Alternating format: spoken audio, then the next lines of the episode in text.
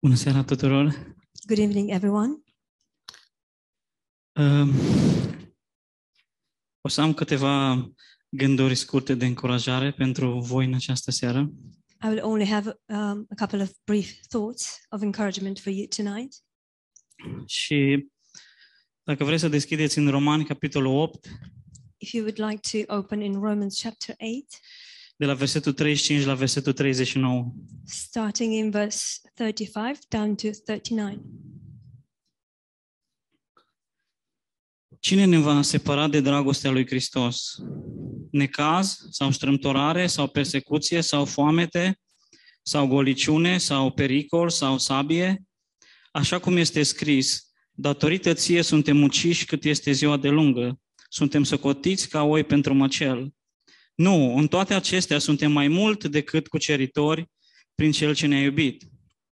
Fiindcă sunt convins că nici moarte, nici viață, nici îngeri, nici principate, nici puteri, nici cele prezente, nici cele viitoare, nici înălțime, nici adâncime, nici o altă creatură nu va fi în stare să ne separe de dragostea lui Dumnezeu, care este în Hristos Isus, Domnul nostru. As it is written, um, whom shall separate, um, sorry, 35, who shall separate us from the love of Christ? Shall tribulation or distress or persecution or famine or nakedness or peril or sword? As it is written, for your sake we are killed all day long. We are accounted as sheep for the slaughter.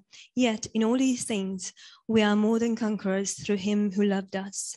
For I am persuaded that neither neither death, nor life, nor angels, nor principalities, nor powers, nor things present, nor things to come, nor height, nor depth, nor any other created things shall be able to separate us from the love of God which is in Christ Jesus our Lord. Amin. Amen. Uh, în această seară o să uh, vă povestesc câte ceva despre dragostea lui Hristos. Tonight, I would like to um, tell you a little bit about the love of Christ. Și așa cum spunea și versurile în ultimei cântări, You're a good, good father and I'm loved by you. And just as the words of the last song were saying, You're a good, good father. Ești un Dumnezeu bun și suntem iubiți de tine. Și Pavel scrie aceste uh, versete, aceste lucruri bisericii din Roma. And Paul is writing these words to the church in um, Rome, care era caracterizată de două lucruri, which was characterized by two things catacombe și coloseum. catacombs and co- the Colosseum. Biserica se aduna în subteran, în catacombe, The church was gathering um, in, in the underground, in the catacombs. și când erau prinși și erau duși la coloseum. And when they were caught, they would be taken to the Colosseum, unde erau puși în fața animalelor sărbatice. where they will dis- be displayed in front of the wild beasts. Și era foarte important pentru ei să știe aceste lucruri de la Pavel, And it was very important for them to know these things from Paul că nu există nimic care să-i poată separa de dragostea lui Dumnezeu. that there is nothing that can separate them from the love of God. Și acest adevăr este vital pentru credincios și pentru biserică. And this truth is vital for the believer and for the church. Și este valabil și pentru noi astăzi, în 2022. And this um, is also um, suitable for us nowadays in 2022. Și probabil noi știm aceste lucruri la nivel intelectual, And perhaps we know these things at a, an intellectual level că Dumnezeu mă iubește, that God loves me. știu despre dragostea lui Dumnezeu, I know about uh, God's love. Dar aceste adevăruri trebuie să fie scrise adânc în inima mea. But these truths have to be um, engraved deeply in my heart Să fiu convins de aceste lucruri. for me to be persuaded of these things, Să cred aceste lucruri.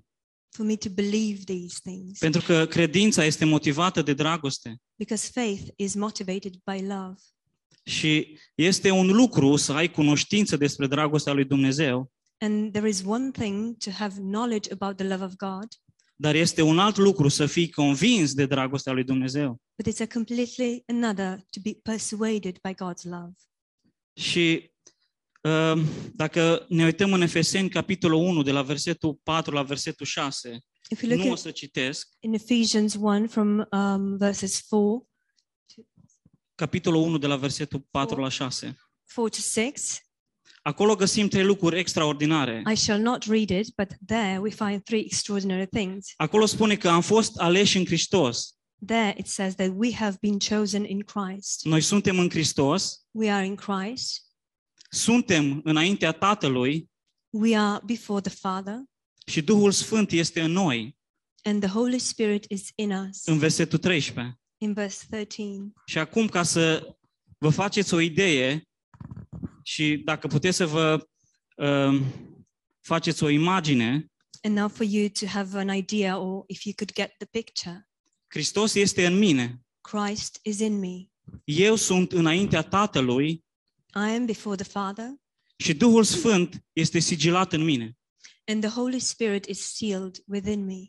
Deci, cum vom putea spune noi, cum vom putea noi să fim separați de dragostea lui Dumnezeu? So, how could we possibly be separated by the love of God? De dragostea Tatălui și de dragostea Fiului.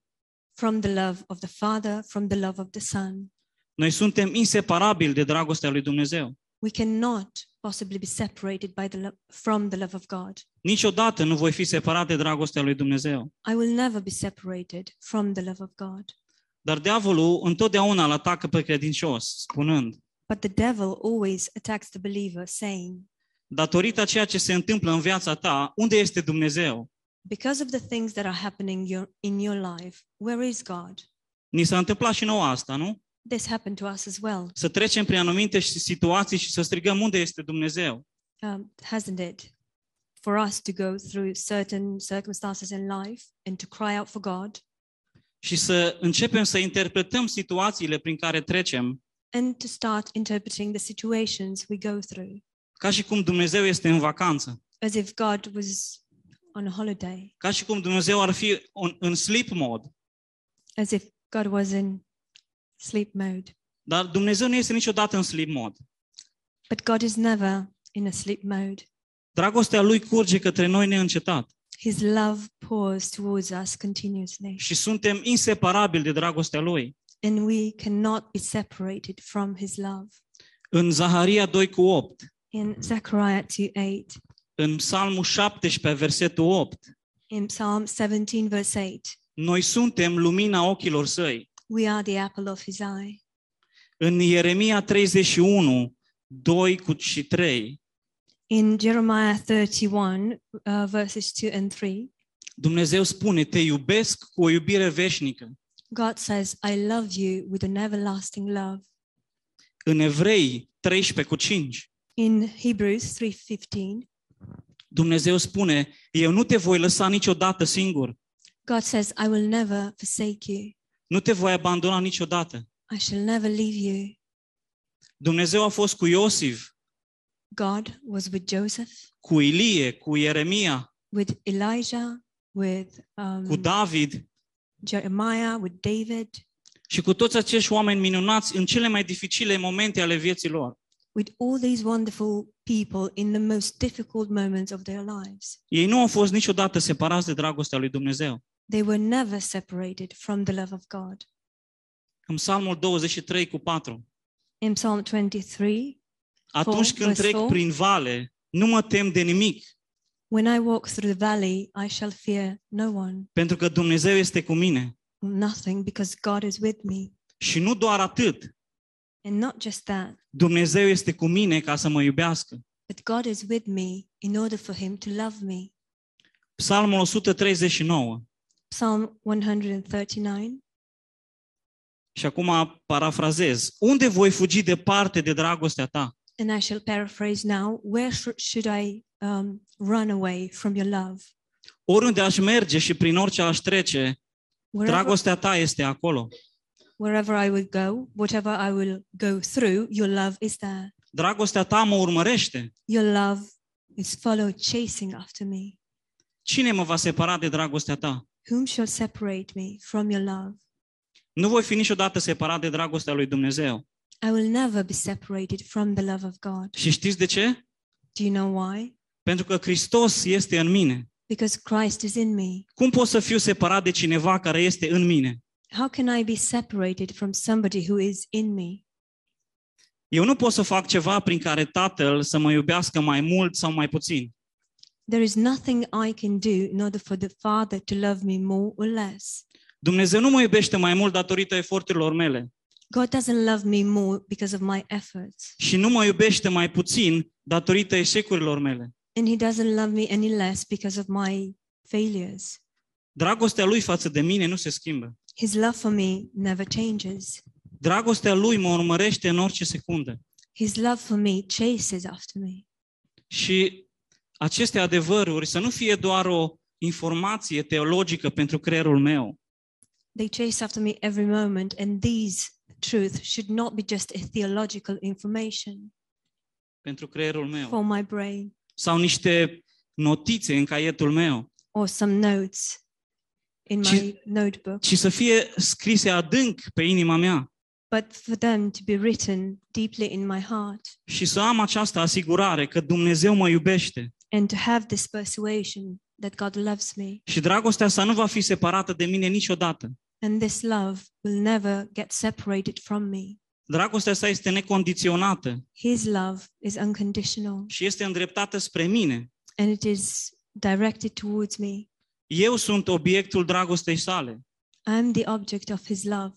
și indiferent ce voi întâmpina în viață, And no matter what I will face in life, dragostea lui este în mine.